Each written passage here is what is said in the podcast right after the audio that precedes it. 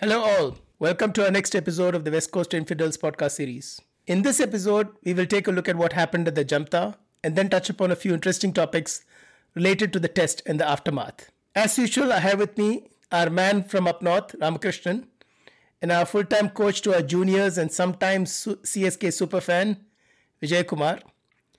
Ram will kick off the episode, which is thoughts on what happened and did not at the Jamtha fantastic. So while the series was just as spicy off the ground as it was on the ground, I'll make every effort to keep my observations to the cricket on the ground at least to begin with.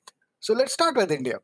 I thought they turned in quite a flawless performance for a team that was primarily led by Ravi Indran and Ravi Chandran, if you're caught up with that meme. What the spinners bring with the bat was really obvious in this game with the scores that Jadeja and Axar put up, taking India past 400. We got two debutants in this game. One of them, interestingly, was 32 years old making his debut, and he has now played all three formats of the game for the country, despite making his debut for all three formats after the age of 30. This happens very, very, very rarely. Much props to Suryakumar Yadav for doing this really glad that he got a game. Sadly, now that there is news coming in that Iyer is back, he's not likely to play the next game or maybe any test for a while. A selection very similar to that of Jaydev Unadkat. Left field selections, played a test, won't likely play one more time. Uh, but it really does feel good that they you know somehow managed to get that cap on and go out into the field. The pace bowlers did really, really well. I mean, they had a role surprisingly to begin with. You know, Shami did his usual second innings number by cleaning up the tail and, and even be very good in the first innings as well. We will perpetually associate the number one with Siraj as far as this game is concerned. Why is that? Because he made one run after batting nearly 20 balls without getting out in the first innings to take India to 400. And in the second innings, when Australia were all out for 91, just got a bowl one over. That's it. And then he was consigned to the corner.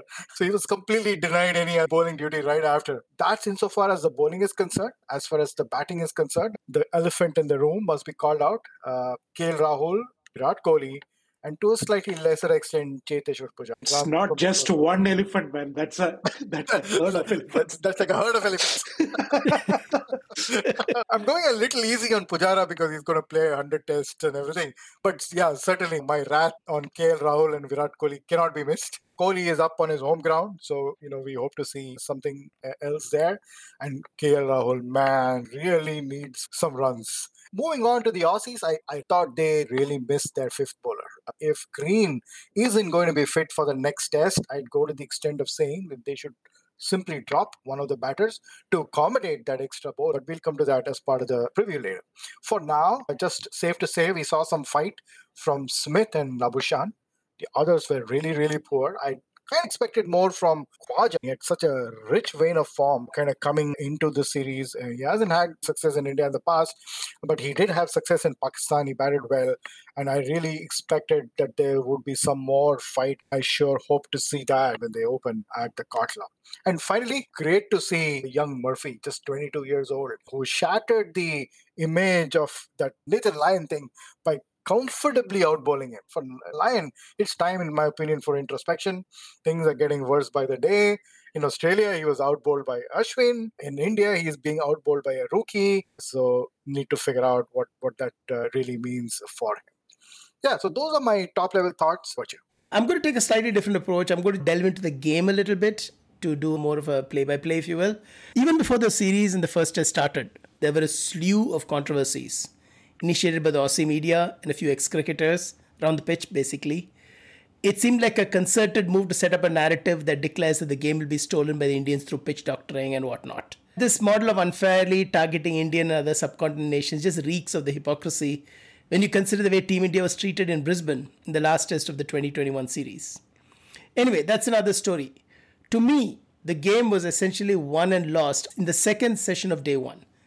Smith and Labuschagne were batting wonderfully well and somehow managed to keep the relentless Indian attack at bay after the two early wickets. It was batting of the highest quality, with both the batters reading the ball very well and gradually bumping up the scoring rate. Siraj and Shami started well, although I thought Shami at least could have been a little bit more tighter because a lot of four balls were going.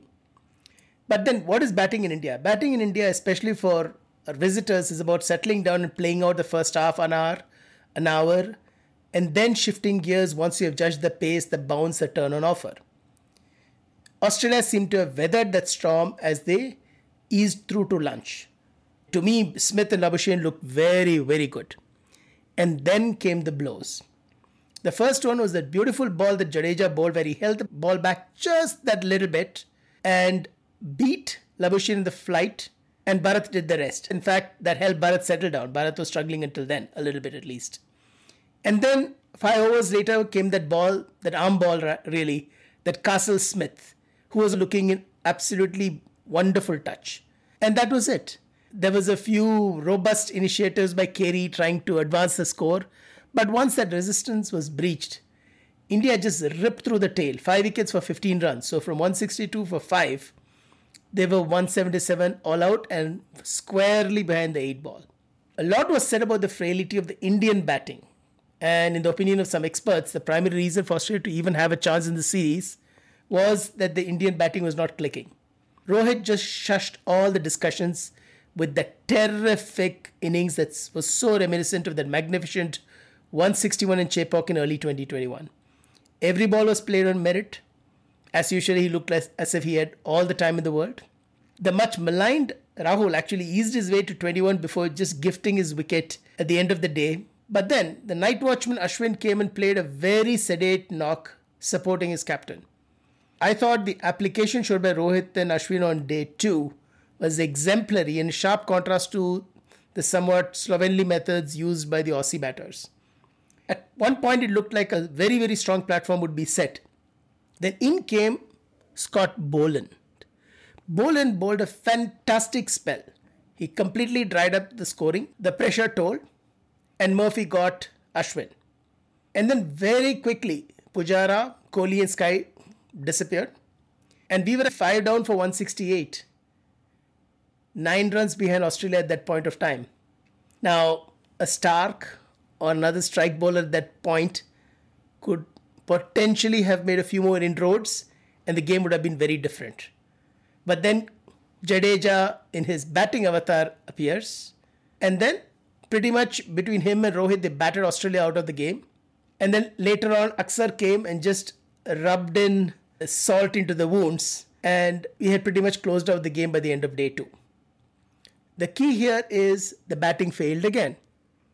And again, it was these bowling all rounders who stayed with the skipper to work us into this position. If these guys didn't, this could have been a very, very different game and a very difficult game to handle because we would have been batting fourth. Because once the lead crossed the 150 mark, there was only going to be one result. It was just a matter of time how long this game would progress. With a 150 lead, Rohit could put fielders right around the bat all the time. But uh, before he could even think about it, Ashwin expertly dismantled the entire Australian top order in the second innings and they were just left with nothing. But the third innings capitulation and the final margin are not the real reflection of the true capabilities of these two teams. It is just that India simply won each and every important point of the way. So reminds me of the Serb who serves. Before going into this game itself, I'm just hoping that the Pakistan Cricket Board is watching these games and what a colossal mistake they made when they prepared the kind of pitches they made. Batting friendly pitches from day one to day five just backfired on them. And it just goes on to show that, you know, lively wickets are a must in the subcontinent, especially when your visitors are from the Sena teams. So Pakistan should really, really stop preparing these 22 yard highways and they just dissolve their own bowling advantage. So I just wanted to go there and then if you think about it, they had a terrific with the seven wickets themselves, Abrar Ahmed. If you had given him a sporting wicket, I don't know what could have happened for that series against Australia or England for that matter. Uh, Lanka did a better job exposing head in spinning conditions, and that's probably kind of why we had this little controversy of him not playing this first game. Anyway, coming back to this game, for me, the first three overs were like electric from our Indian quicks. Those two wickets, two for two, it was like unbelievable. I don't think we have had a better start to a, a series against Australia ever. and you know just putting the opposition on the back foot. Team like Australia, and kudos to Smith Labuschagne to tide it through and see through to lunch before you know things once again topple towards India. On the players, I couldn't help but wonder if this series could be for Warner what the 2013 series was for Viru. So in this game itself, Warner actually got up three times. One of them was a Kohli reprieve. And if the RCA media are to be believed, we will see Head at the top of the order in the next game, which at least makes biological sense to have him at the top. So Khawaja has done enough in recent times, so you might get a longer stint at that. But yeah, I, am kind of proposing that even for this game, that they should go with a six plus five in India. Hopefully, they'll do that in the next game and make the competition a little bit more level. For India, the four players went without playing a decisive hand in the victory. They were all batters. You guys called them out KL, Pujara, Kohli, and Sky. That we still won by an innings is mainly due to Sir and the lower order. But this weakness has gotten buried. We didn't quite talk through that in any of the post-match discussions. The other thing is Kohli's slip catch. It's just gone from bad to worse. I genuinely wonder if he has a reflex issue now, much needed in that place. I mean, you have KL in the team, you have himself with bucket hands. So I think it's high time they rethink who is there in that critical slip position, especially, you know, with the whole ball and if it's uh, the lone slip standing there. We talked a little bit about players we thought we might miss. This game we didn't miss Pant, who's more in the Saha mold, kind of came. It tends to fly under the radar. We didn't see too much chatter from him, but he didn't do anything to need a change in the keeper either. So, so we, we were wondering whether it could be Ishan Kishan propping up the batting. But for now, this could just be the plot of the next Tom Cruise movie, Kishan Impossible. Nothing is yeah, pretty much impossible.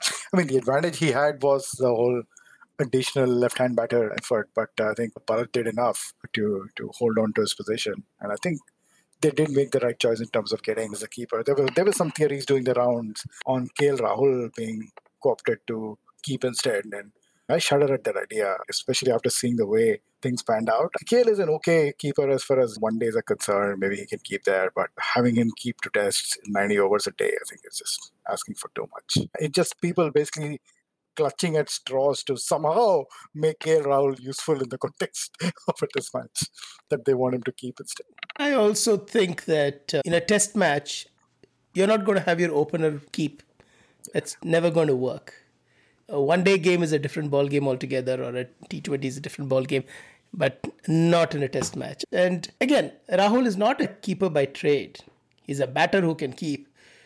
And to me, Bharat is a very accomplished keeper. He was very clean. Once he got that initial dismissal of Marnus Labuschagne, after that, he was invisible, which is exactly what you want the keeper to be.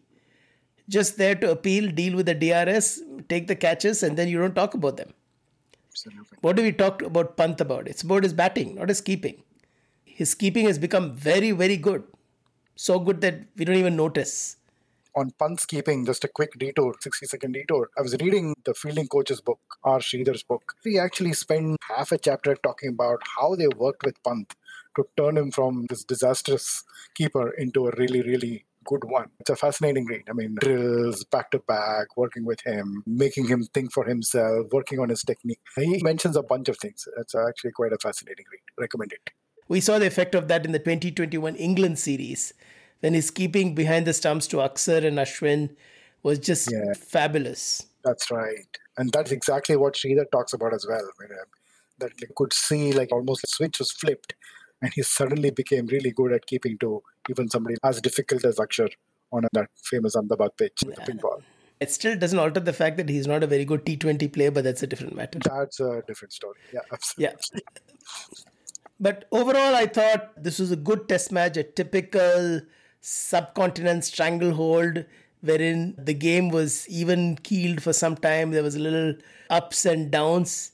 And then when Team India was ready, they just left their opponents in the dust. It has happened again and again, so many times.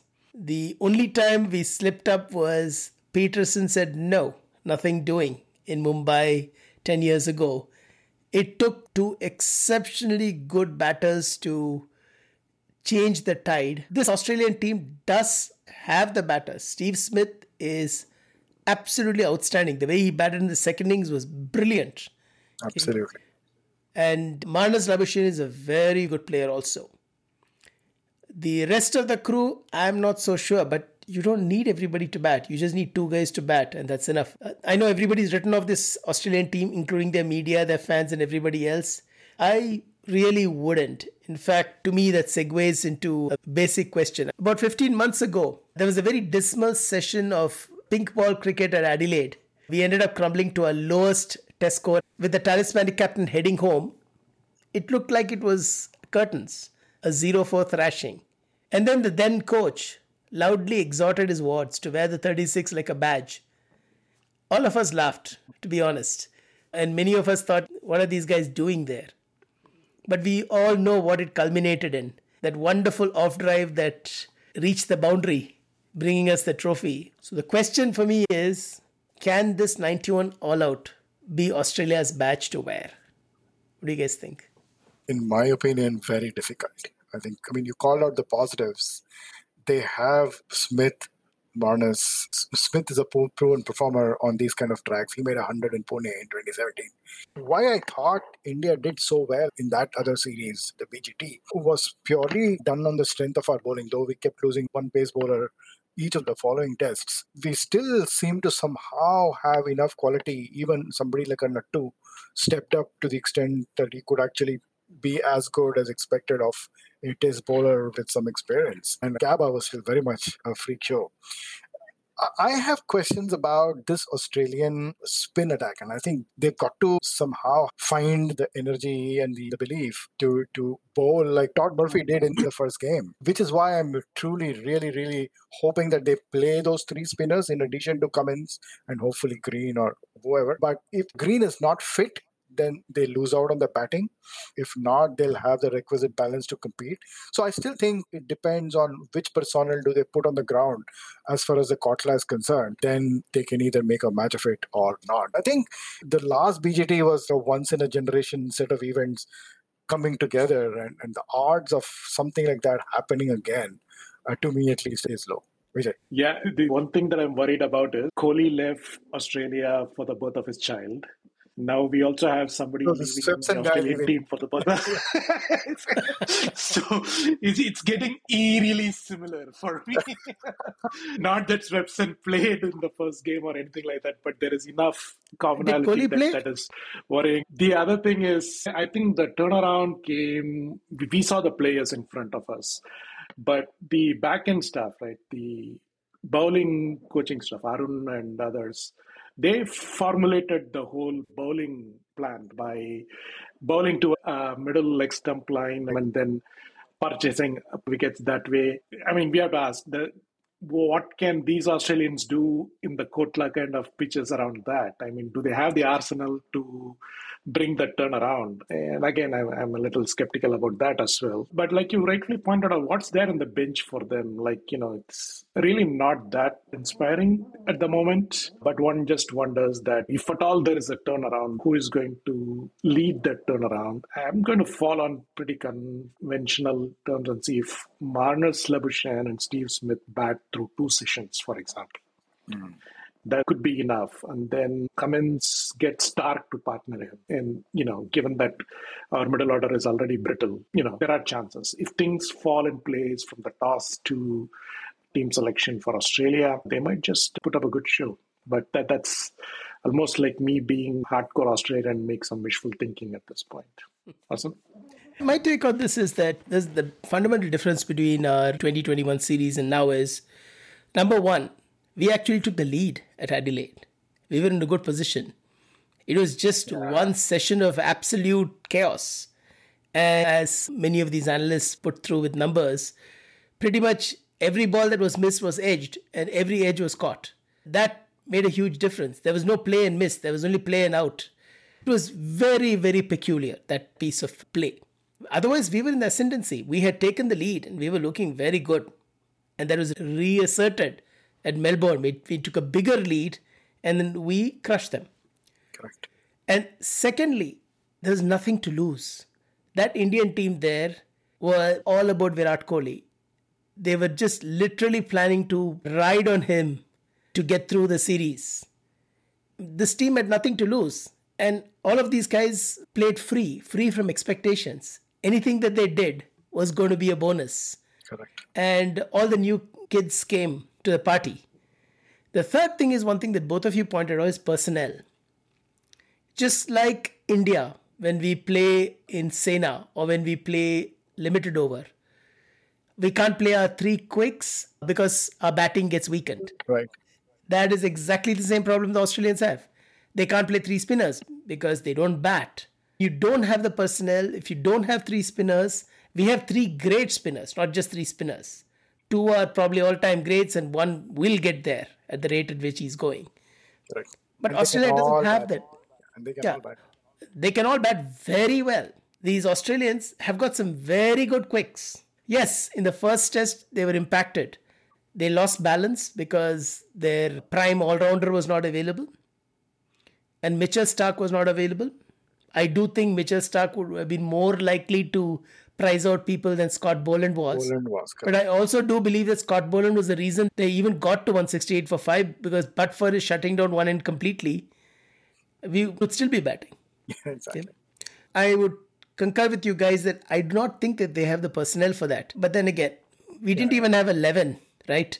We'll know in the next few days whether the Australian team is really made of steel or are they going to just get sucked in by less than intelligent media and, And ex players and get all worked up about some pitch and all that stuff. The whole drama about moving the test to indoor and then saying that Ashwin has an average of 12.5 and hyperventilating over it is cartoonish. Okay. Like I suggested, the tweet for the next test is also ready because our friend Axar Patel has an average of 9.2 at the Motera.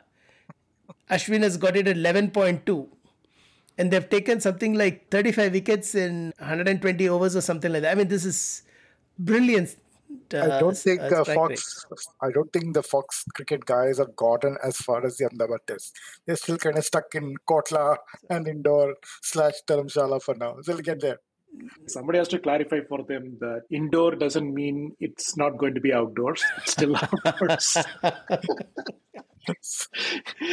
I mean, the It- way it- they are going, that could be a controversy now. Indoor, and now we are playing outdoor. I, I do think this whole thing by Fox Cricket must be just to get some eyeballs and get some money out of it. And who cares about the Australian team who are just sunk by this nonsense? Absolutely. It's pretty give- sad.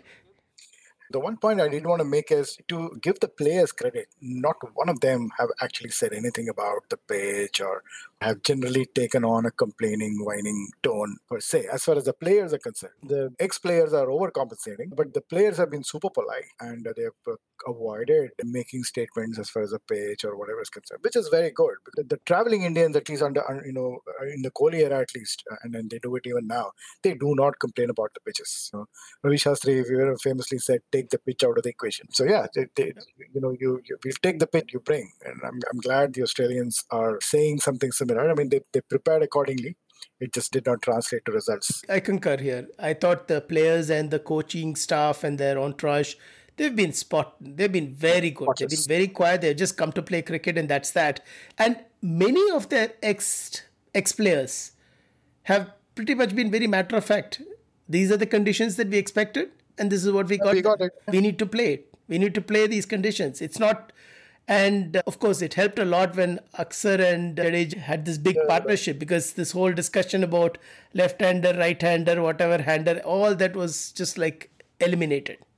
Looks like we had a great start to the series, as in we as in India, and hopefully we'll stay there and win this through and get to the WTC. We still need to win two more games to book our slots without having to depend on some West Indian bowlers or some New Zealand bowlers to do the job for us. With this, this episode is a wrap. And in the next episode, we'll be jumping over to talk about the next test. Thanks, everyone. And Thanks, hope everyone. you enjoyed our perspective.